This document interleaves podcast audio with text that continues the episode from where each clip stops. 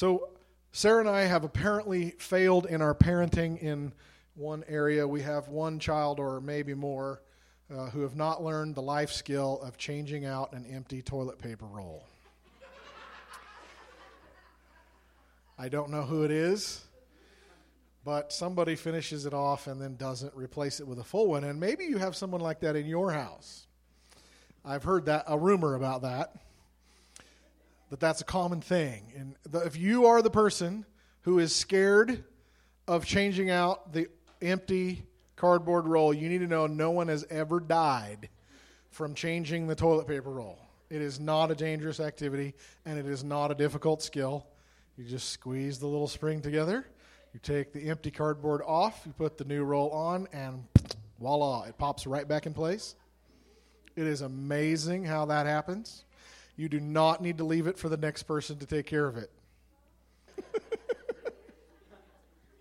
so, our kids are generally pretty responsible. We've had them doing chores around the house since they were five or six, and they have a, a chore list they have to do every day, and that chore list rotates through the year, so they all get to do all the chores, and they all get to learn how to scrub a toilet and fold laundry and vacuum out a car and wash the dishes and and and so on. So not everybody or not one person has to do the dirty job. They all get to trade it. So they trade every three months and they do these these chore lists. And we started them out when they were about five or six, and and generally they they do pretty well, pretty well.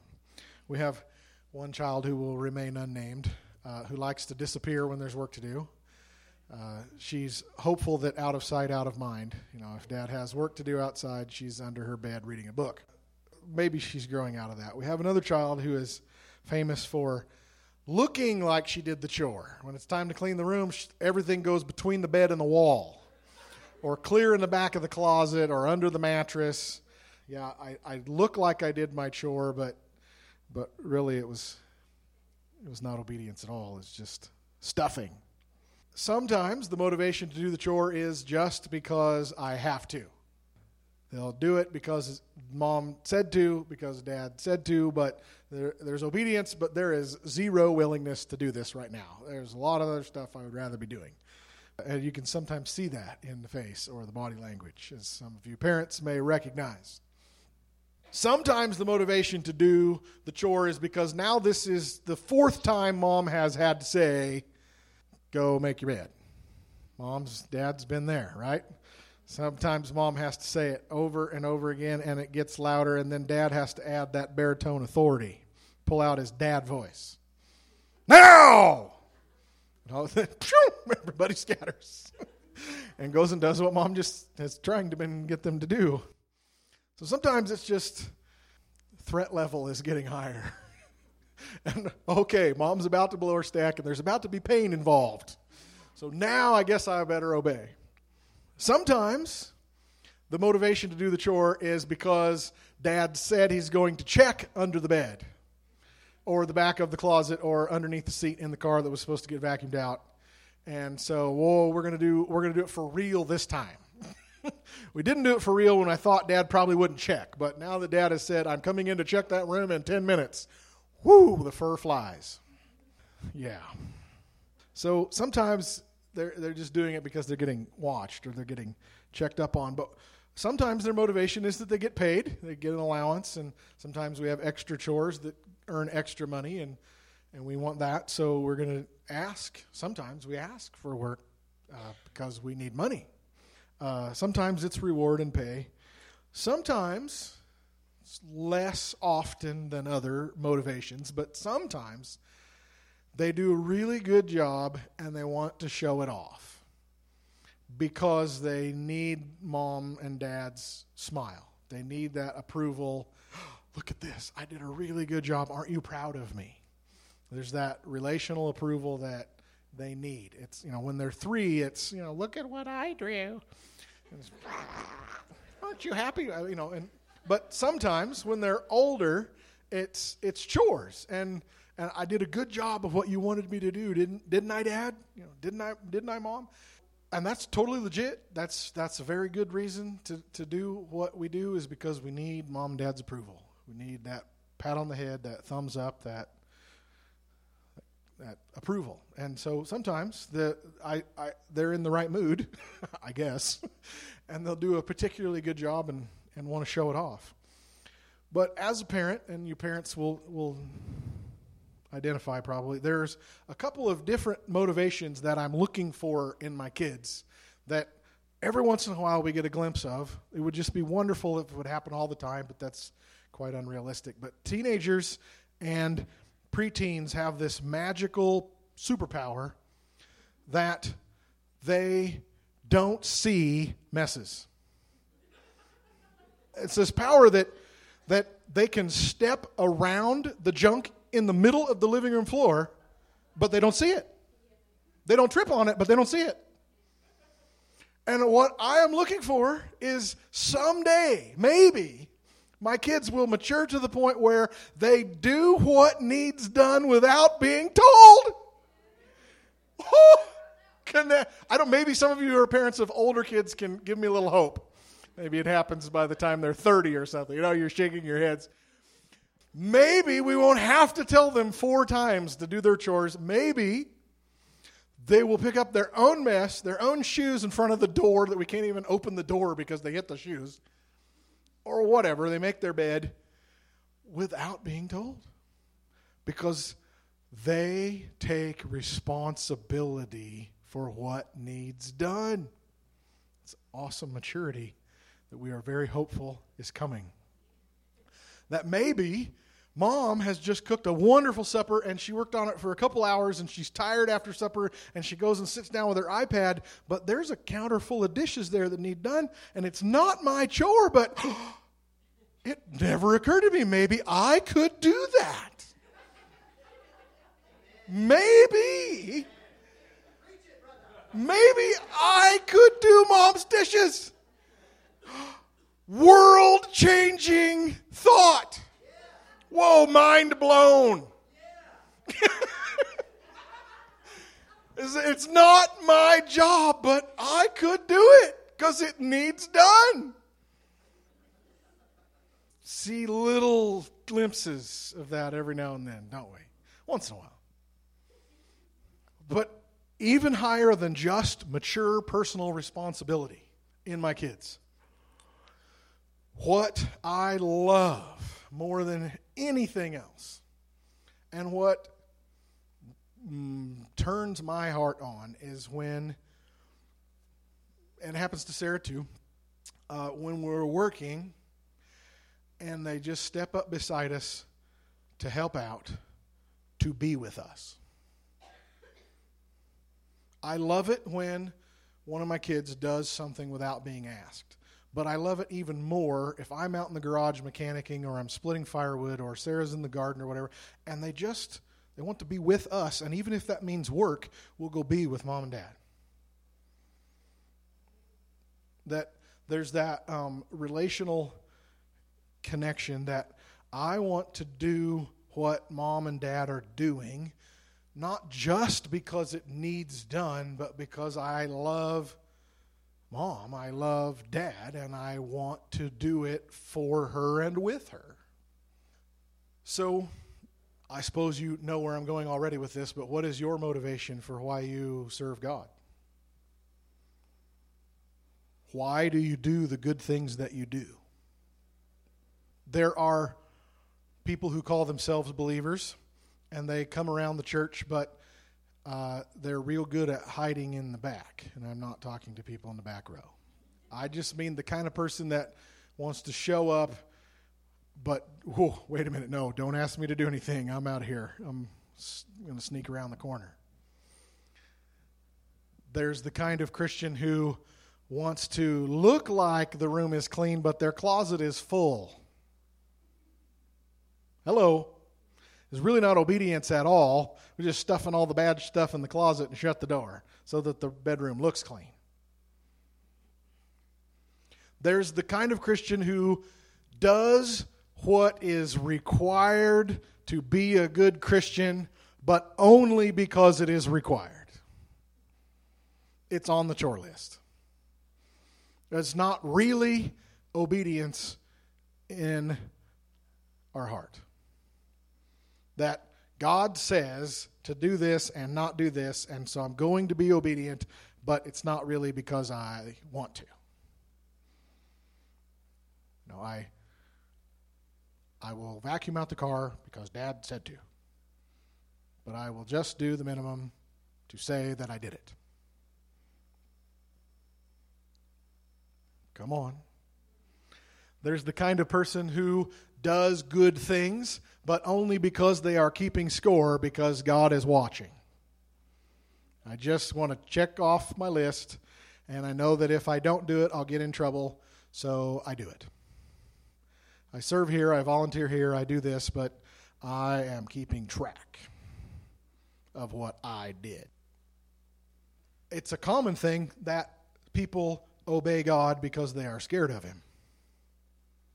That if I don't do this, I will get in trouble. Well, that is legitimate. Sarah asks me to bark at the kids sometimes because she can't get them to do it. But you know that dads, you know the dad voice. That's enough! Silence. You know what I'm talking about? she will ask me, I have told them three times, will you please, if I'll just step in the room, they're off. It's legitimate that we fear the Lord. And it is true that if we disobey, he will be angry. But that is not much of a relationship that we just do what he wants to so that he's not mad. I'm sorry if that's how you think about your dad. I'm very sorry if that's how you think about God. It is legitimate that if we don't obey, he will be angry, but that does not create relationship. To just do the bare minimum of the right to keep God happy. I don't want my kids to keep the house clean because I'll be mad if they don't. I don't want them to scurry around right before I get home because we got to keep dad happy or we got to make dad happy. I want them to do what I want because they love me. That it wouldn't be a production right before I get there, that it's just the way they live. Come on. Some people are in their motivation to serve the Lord is uh, what do I get out of this? And Jesus does have lots of scriptures, too many to look at and read about his reward that he has for those who will serve him and obey him. He does have a reward, but that's got to be by faith now. Will is, I have learned watching him grow up, that Will is very much prize oriented. And if there was a prize when he was three or four or five or six, if there was a prize for something, he would do it with all his heart, as he was going to win that prize. Well, that's a scriptural command run to win the prize. Jesus says, I am coming and I have a reward for everybody who has served me and obeyed me. That's not selfishness. It isn't wrong. God isn't going to he isn't not going to pay his servants very very well. But by now, now it's by faith. We believe that that's coming later. Now we die to self, then God says, I'll, I'll pour it back on. I have learned that I am very much a reward or prize goal oriented person in that way that I want to I want to know uh, I'm more motivated to do something when it's tangible and there's a there's a realistic goal. We pay our kids allowance. Every kid should have chores just because they're part of the family, just to teach them how to work and to be responsible. But no parent should make their kids their slave either, and we have to teach them how to handle money also. So they should be getting age appropriate little amounts of money to spend on whatever they want. Learn, teach them to tithe and to to budget and save and so on. And God is not at all opposed to paying his servants. There is a reward, Jesus says so. But now, for now, we're not seeing it. It's in it's in faith. That there is payment coming, for sure. There is also a desire in us as Christians toward our Heavenly Father to see His smile, to have His approval, to hear, Well done, good and faithful servant. That is not selfish. That's not a bad reason, a bad motivation to serve Him. We want to see Dad smile. We want to see our Father nod and give thumbs up. Good job. I am proud of you. We all need to hear Dad say that. And Mom, of course. But we need our Heavenly Father to say that and that to know that we're doing it right and that He approves and that He's happy. And you will. You will. But there are these two motivations, I guess, for lack of a better word, these two reasons why we would be good, why we would do what we do, why we would serve God and do good things that are the highest callings. And as I said before, there is a maturity in the children of God that is kind of rare. That there is a son or a daughter of God who would do what needs done because it needs done. Without being forced, without being told three or four times, without having to be coerced or have a carrot out in front, there is a kind of maturity in some people's faith that I'll do that. I'll volunteer here. I'll take care of that need. I'll do that thing. And I'm not talking about false pride of I will do another thing.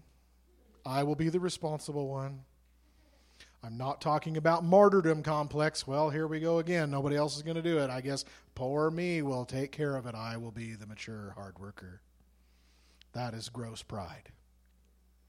But there is a maturity that sees that Jesus has a need. What is his need? He needs people taken care of. Hello. Come on, taking all of his teaching and context about what he needs done, he is not here in the flesh, we are. And it is a rare Christian who will take responsibility for other people. I will fill that need. I will volunteer. I will give my money. I will bring that person into my home.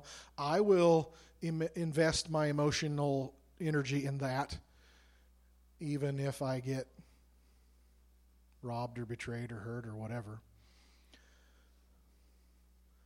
So, this is the opposite of the person that does the bare minimum to check off the chore list. I did this, I did this, I did this. I'm done. I kept score, checked all the boxes on my chore list, and I am a successful Christian. The other person says, Dad has work that needs done. I can do it. I will do it. And does it whether that's volunteering at church or taking care of the person on the street corner or forgiving somebody that doesn't deserve forgiveness. Whatever the case may be, there's a maturity there's a high maturity calling that we as parents would love to see in our own kids and God would love to see it in his children. Is who will take ownership of my kingdom? Who will pray? Who will fast? Who will love? Who will give their money and their time?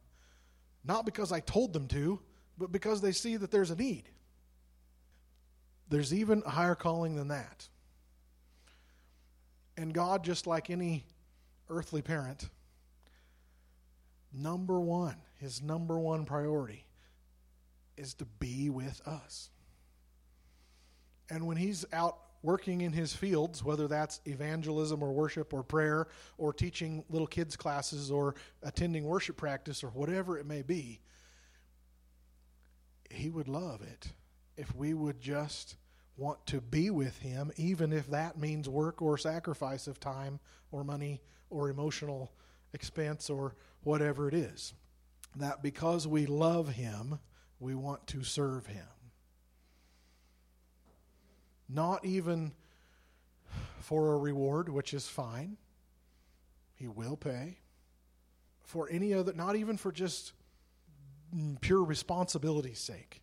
But, Father, I love you. What can I do for you today? What can I do with you today?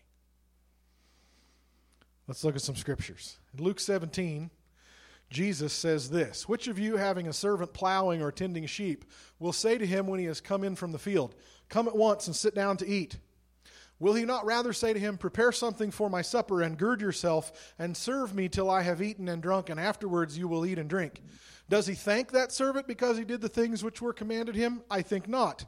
So likewise, when you, when you have done all these things which you are commanded, say, We are unprofitable servants, we have done what was our duty to do. This is Jesus speaking about us, and God is the master in the story.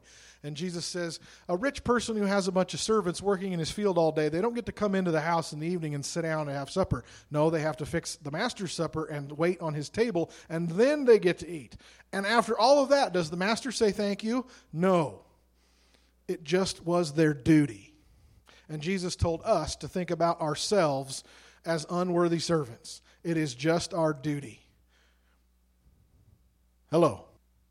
We're talking about the bare minimum reason why we would obey God and why we would do what we do to be a Christian or whatever language you want to use. Jesus says it is our duty. Period. You know that He doesn't leave us there. Right? You know, oh, we'll look at some more scriptures. But there is a bedrock truth that at the foundation of it all God doesn't owe us anything. We owe him everything. If the prodigal son had come home and said, Well, Dad, yeah, I'm sorry about all that, but I'm ready to move back into my bedroom, we got a whole different story. No, it, the prodigal son came back and said, Dad, I am not worthy to be here. Could I just live in the servants' quarters? And it was the father who promoted him. It was not the son who comes in and blows off what he has done and who he has been to his dad. It is his dad's job to promote him, not his job to come in and take advantage of his dad. Jesus says, at the end of the day, you're all unwilling, or un, not unwilling, sorry, undeserving servants. And whatever we do for God is just our duty. The next scripture Jesus says this What do you think? A man has two sons, and he came to the first and said, Son, go, work today in my vineyard. And the son said, I will not. But afterward he regretted it, and he went. And then the father came to the second son, and he said the same thing, and he answered and said, I will go. But he did not. Which of the two did the will of his father? And they said to him, The first. And Jesus said to them, Assuredly I say to you that tax collectors and harlots will enter the kingdom of heaven before you. For John came to you in the way of righteousness, and you did not believe him, but tax collectors and harlots believed him, and when you saw it, you did not afterward relent and believe him. So this guy's got two really messed up sons. One is a rebel, and dad says, Go to work, and, the son says, No. But then he, later he feels bad and he goes out to the field and he works all day for his dad. The second son is sort of passive aggressive and uh, so dad says, Go work in the field. And son says, Okay, dad. And then he goes down the road, parks the mule, and goes into the bar in town. so one of them looks like he's doing the right thing, but he doesn't. The other says no, but then does. And Jesus' point here is that there are people who, in their life choices and their, their early life and their, their sins, they've said no to God, but then later they feel sorry and they change and they obey God. Then, then there are other people who publicly, at least on the outside, say yes to God, but they're not actually doing what God said to do, and that's the Pharisees. And Jesus says, which one is actually obeying? The one that said he would obey or the one that said he wouldn't? Well, it's the one who said he wouldn't obey, but then he did. Guy's got a messed up family. But Jesus' point is that Again, the foundation of what God is looking for is who is actually doing what I want done. Doesn't matter how they look on the outside or how messed up they may have been earlier in life, but who is actually doing what I want done. That is obedience. Paul says in 1 Corinthians 9, speaking of his own ministry, of his apostleship, he says, If I do it willingly, I have a reward. But if I do it against my will, I've been entrusted with a responsibility. Meaning, there's some days we wake up and we're all hot and on fire to serve God, and that's great. There's other days we don't feel like doing what God wants, but we have a responsibility. So, just like my kids have a chore list and they have to do it, whether they feel like it or not, there are days you're not going to feel like doing the right thing or serving God or getting out of your car to talk to that person or you don't, you're going to feel like giving your money away. I don't feel like volunteering. Paul says, at a certain point, I have a responsibility, an assignment from my Father. I have to do it, whether I feel like it or not. Come on. So that's a legitimate thing. Duty is a legitimate thing. It is a good reason to do why do what we do. And there are days we will have to fight our emotions or our thoughts or our desires and just do the right thing. Stay committed. There will be times when Satan will tempt you to quit what you've been doing and give up. You're a failure. You get off the worship team. Stop teaching that class. You have you're not qualified and you got to push through that and say I have a responsibility. There's people counting on me. God is counting on me. The worship team is counting on me. The little kids are counting on me. I have to do it. Responsibility is a legitimate reason to do what we do for God. Paul says, I have to do it, whether I want to or not. But in John 15, Jesus does not leave us there. He says, You are my friends if you do whatever I command you. No longer do I call you servants, for a servant does not know what his master is doing. But I have called you friends. For all things that I heard from my Father I have made known to you. You did not choose me, but I chose you and appointed you that you should go and bear fruit, and that your fruit should remain, that whatever you ask the Father in my name, he may give you. These things I command you, that you love one another. Here Jesus begins to show his heart for us, his people. I don't see you as my servants and me as the slave driver. I want you to be my friends. You are my friends if you do what I command.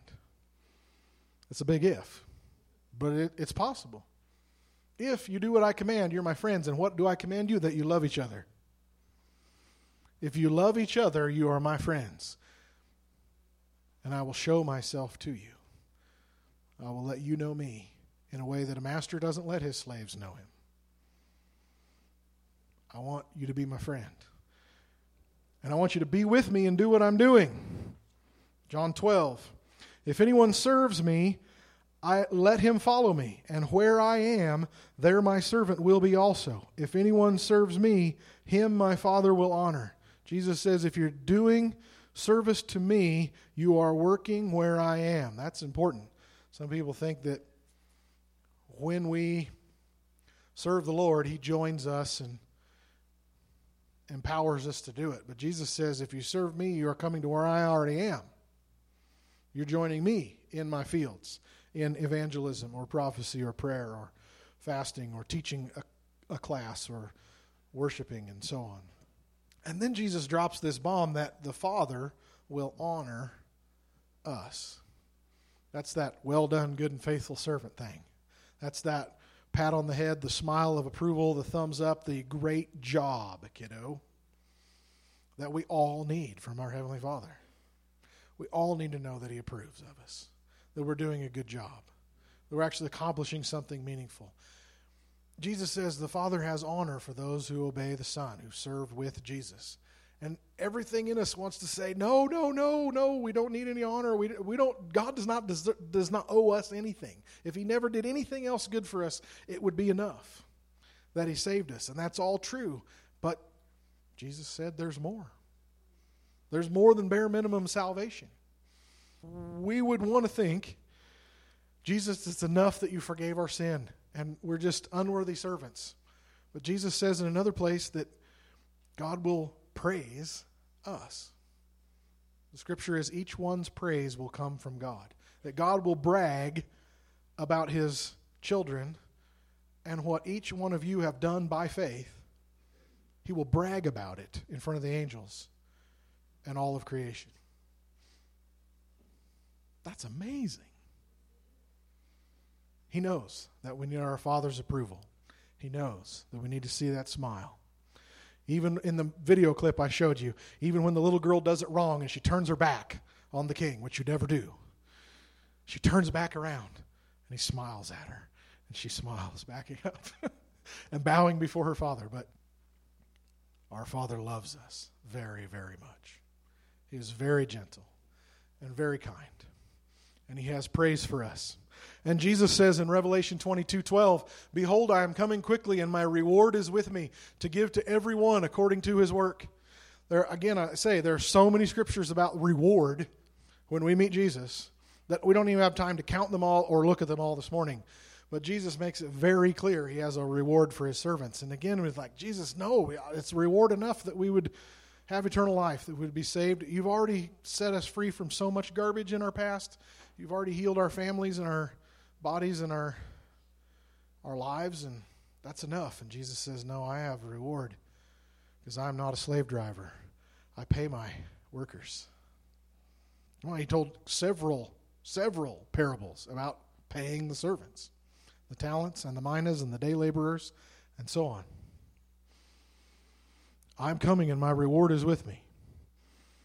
He's not using people. Unimaginable reward on the other side for what is done in real selfless love and in real faith.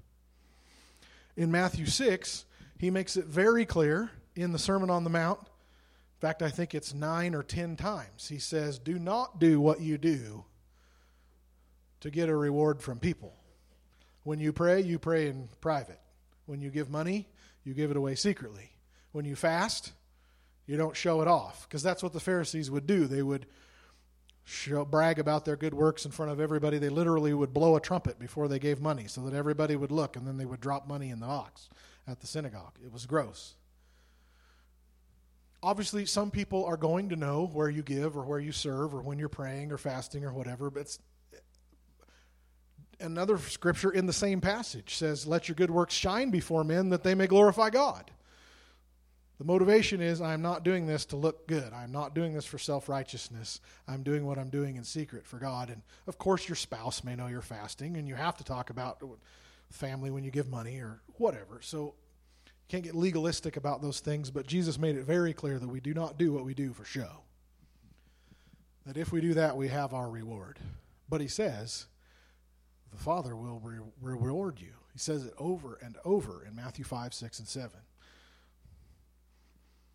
In Luke 15 is the parable of the prodigal son, and we're going to come in in the middle of the story here, where the younger son has taken half of the dad's assets and gone and spent them on drugs and women and partying, and he ends up in a pig pen, and he comes to his senses and decides that maybe he'd better have it better at home. So he humbles himself and goes and apologizes to dad in tears, and dad welcomes him, clothes him in a new robe, and orders a party tells the servants, Kill the fatted calf, we're going to party tonight. And what I want to talk about now is the older son. We come into the middle of the story here, Luke 15 25. It says this The older son, the older brother, was in the field, and as he came and drew near the house, he heard music and dancing. So he called one of the servants and asked what these things meant. And the servant said to him, Your brother has come, and because he has received him safe and sound, your father has killed the fatted calf. The older brother was angry and would not go in. Therefore his father came out and pleaded with him. And he answered and said to his father, These many years I have served you. I never transgressed your commandment at any time, and yet you never gave me even a young goat that I may make merry with my friends. But as soon as this son of yours came, who has devoured your livelihood with harlots, you killed the fatted calf for him. And the father said to him, Son, you are always with me, and all that I have is yours. It was right that we should make merry and be glad, for your brother was dead and is alive again. He was lost and is found. So I'm going to move forward, assuming that you know the story. The older son is working in the fields for years, while younger son is off partying and squandering all of dad's assets. And older younger son comes home and dad throws a party, and older brother is mad because I've been home working. I have been responsible. I've taken care of dad and mom. I've taken care of the ranch. I have been I've never disobeyed.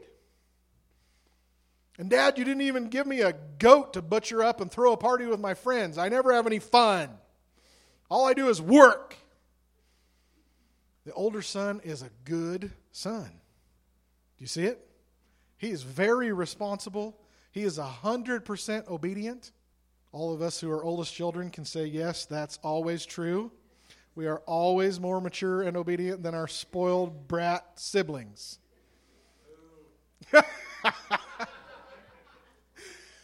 oldest son is a mature, hardworking, responsible, serves his dad, never causes trouble. He's a good kid. He's mad because his dad is welcoming home this spoiled brat who is a waste of breath. He squandered all dad's resources, and now he comes home and you're happy about it? And I've been working all this time, and you're going to throw a party for him, and I don't even get to have a party? Look what dad says Son, you are always with me, and all that I have is yours. Notice, dad does not say, younger brother will get to split the farm in half again. Younger brother's inheritance is gone. He gets nothing more. Older brother has it all. There is a reward for righteousness. Younger brother doesn't get anything else. But I'm very, very happy that he's home. Because what I care about is that you are always with me. Come on. The father and the son are together every day working in the fields. And the son is thinking about how hard he's working and he's trying to please dad and he's trying to obey and he's keeping score. And dad is thinking, I get to be with my son every day. And whew, right over son's head. That what dad cares about is that we are working together, not that we're working but that we're working together. You're with me. And now my youngest son is with me. And that's all I care about. The farm is yours. Do whatever you want with it. If you want to have a party with a, your friends and kill a goat every night, I don't care if you eat the whole herd. We're together. We're together. That's what matters is family and love and relationship. And yes, there's work to do. And thank you that you're a responsible, mature, hardworking, obedient son. But what I care about is that we've been together all this time, and now he's back. There is a higher calling that God was looking for in his children, even than just us being responsible. Of course, as natural parents, we love that our kids grow up and mature and become responsible. But responsibility and maturity for the sake of their own responsibility is dead. What God cares about is we get to be together. Thank you for working with me. Why do you do what you do for God? His highest desire, his deepest desire, is that we would serve with him out of love. Not solely because it needs done, not solely to take care of other people, not solely um, for reward or approval, which are all good things and right motivations. Certainly not just out of duty. There are days when duty is all that's going to get us out of bed. Got to get up and take care of the kids or whatever it is that we do. But the highest calling is Dad, what are you doing? Can I help you? Teach me what you know. I want to be with you. I could be playing video games, but if you're changing oil, then I want to learn how to change oil. If you're splitting wood, I'll come out and help you. Mom, you're pulling weeds in the garden? I hate pulling weeds, but I love you. I want to be with you. I'll pull weeds. Let's talk. Heavenly Father, what are you doing? Oh. Well, oh. Well, I, that kind of scares me, but if that's what you're doing, I want to be with you. I can do that. Thanks, Dad. Let's go to Deuteronomy and we'll close. In Deuteronomy 15, this is in ancient Hebrew days when they had slavery. This is specifically speaking about debt slavery. They didn't have bankruptcy. What would happen if somebody got into debt that they couldn't pay is that they had to become the servant or the slave of the person they owed the money to. And in all the other cultures of the ancient world, that was a lifetime thing. That you couldn't get out of it. You sold yourself into slavery, it was a done deal in God's law in Deuteronomy, he says, You don't enslave your brother and sister Israelite for life. He says, If somebody owes you money, they can work for you, but no more than six years. After that, you count that as they've paid, they've paid you off. You cannot keep them in slavery the rest of their life. So here's this passage Deuteronomy 15. If your brother, a Hebrew man or a Hebrew woman, is sold to you and serves you six years, then in the seventh year you shall let him go free from you. And when you send him away free from you, you shall not let him go away empty handed. You shall supply him liberally from your flock, from your threshing floor, and from your winepress. From what the Lord has blessed you with, you shall give to him. You shall remember that you were a slave in the land of Egypt, and the Lord your God redeemed you. Therefore, I command you this thing today. So we've got this debt slavery thing that was legal and was a part of every culture back then, but this is actually tremendous mercy on God's part. He says, if somebody owes you money and they sell themselves to you for slavery to pay off the debt because they have no other way of paying it, you will only have them work for six years and no more. In the seventh year, you will let them go free because you will remember that you were slaves and I set you free. But not only will you set them free, you will pay them for the six years of work that they did for you. They owed you money. They're pay, they're working to pay that off, but then you will pay them for what they did for you. Well, this is mind blowing stuff back then, four thousand years ago. And this is mind blowing stuff. To it's like, no, can, can is that possible? That I would pay my servants um, for what they owe me, but God says this is how you do it because this is how I do it. Come on, you owe me your life. You are indebted with a debt you cannot pay, so I own you but I will be generous and I will pay you for what you did. Mind blown. The passage continues. If it happens that he says, the servant says, I will not go away from you because he loves you and your house, and since he prospers with you, then you shall take an awl, that's a leather working tool, that's where you put the holes in your belt, uh, and thrust it through his ear to the door, and he shall be your servant forever. Also to your female servant you shall do likewise. It shall not seem hard to you when you send him away free from you, for he has been worth a double hired servant in serving you six years. Then the Lord your God will bless you in all that you do. So God gave the servant person who has been in debt, can't pay it, now he's been a slave for six years, got the debt paid off. Now what is that? What do I do? They don't have jobs and you don't go about and buy a house like we do in our economy today. God says, if you like your master, you can stay with him voluntarily, you can say, Master, because I love you, because it's good life here in your family, I choose to stay for the rest of my life and serve you. The word is bond servant. The bond servants were it was it was slavery, but it was voluntary slavery. I choose this. They would pierce, they would put their ear against the doorpost and hammer an awl through it, and then the master would put a gold earring in the bondservant's ear, which was a mark of ownership, but also it's jewelry. It's it's beauty. It's a sign of it's a picture of the Holy Spirit who speaks in our ear. He rings in our ear. Moving on. The bondservant was literally a love slave. I choose to serve you for the rest of my life because I love you, because I want to be here, because I love you, because I love your family, and because it's a good life. And then that comes in the New Testament when Paul voluntarily uses the word several times in his letters Paul, I am a bond servant of Jesus Christ. I have sold my life to him.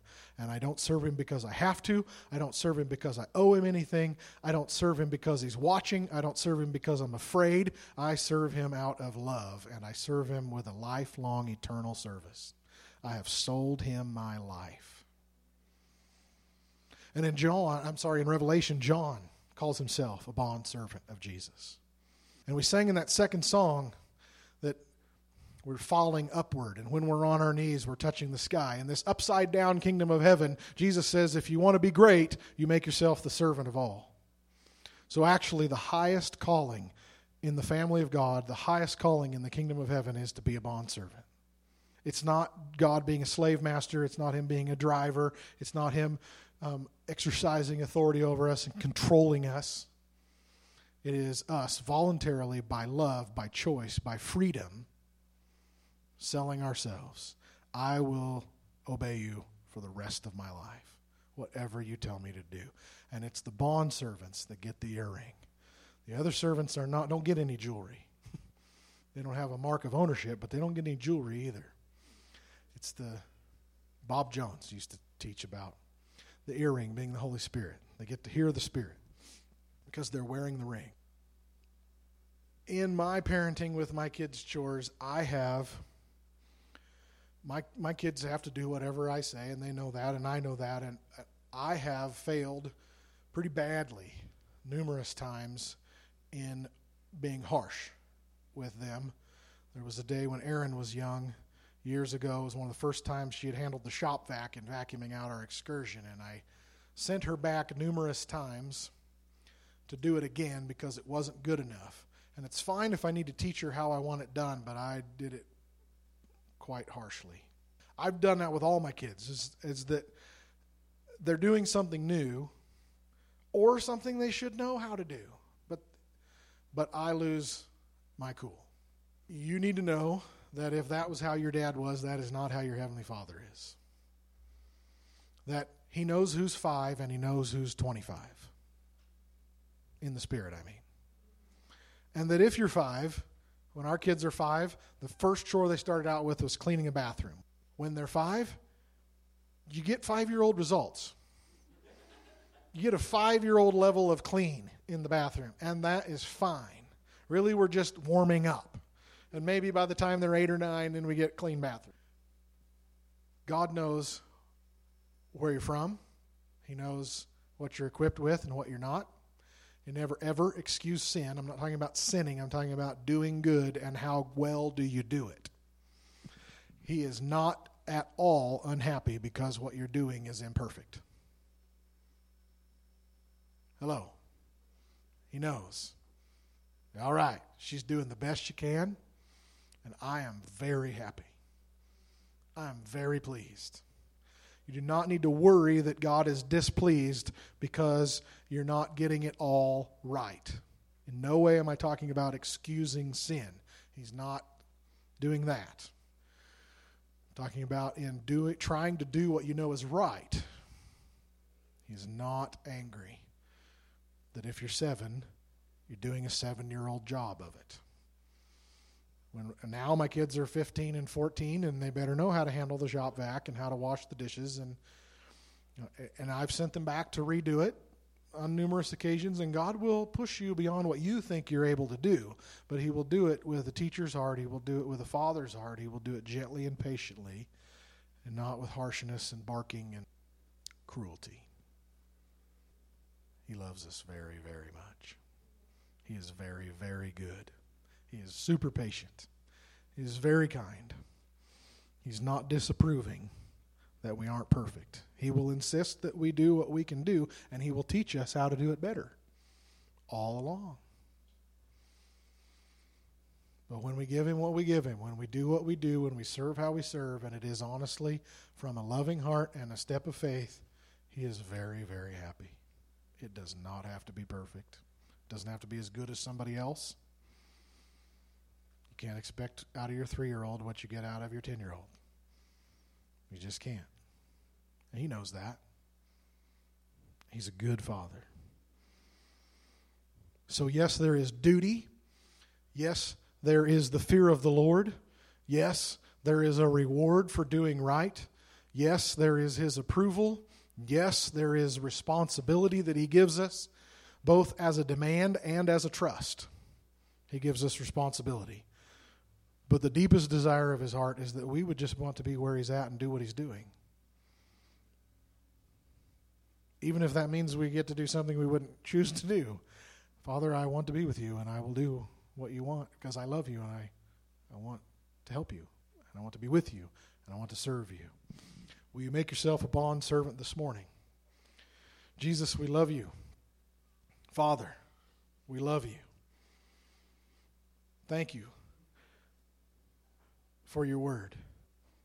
Thank you for your instructions. Thank you for your responsibility. Thank you for the duty that you give us. Lord, we see that your word is a list of what to do and what not to do. Lord, we don't want to come at it for selfish reasons and we don't want to come out of it scared of you or trying to keep you happy. We want to come in relationship because we see your Father's heart we see that you want to just be with us every day and we work together. So, Lord, we repent of doing the right thing for the wrong reasons. We repent of trying to be a good person. We repent of trying to have it all together. We repent of trying to show off, worrying about uh, reputation in a sinful way. Lord, we want to hear you say, well done. We want to know what your rewards are. We want to serve you and take responsibility and ownership for your house because you have given us that. You have trusted us with it. How dare we cheapen that? Lord, make us your mature and responsible children. We say this morning we are willing to do what needs done. We are willing to take ownership and responsibility, to volunteer here, to give their time and money, take care of people we wouldn't have to, but we do because it's what you need done. Lord, we want to come at it with you, not even necessarily for you, but to work with you every day. Yes, it's work. There's fields to evangelize, there's prayers, there's prophecy, there's obedience, there's volunteering, there's there's money. There's forgiveness. There's all these good works to do. We want to do it with you, Lord.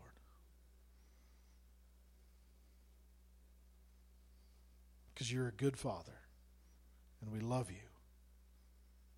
Thank you for all that you've given us, for all that you've taught us. We say we love you, we love your family, and we prosper in your household. So we choose today, Lord, for you to pierce our ear. Mark us with your earring that you own us, that we are lifelong slaves by choice. We choose to give up whatever we may go after or have here to obey you, to love you, to be your servants, to work with our Father we say yes this morning. Amen.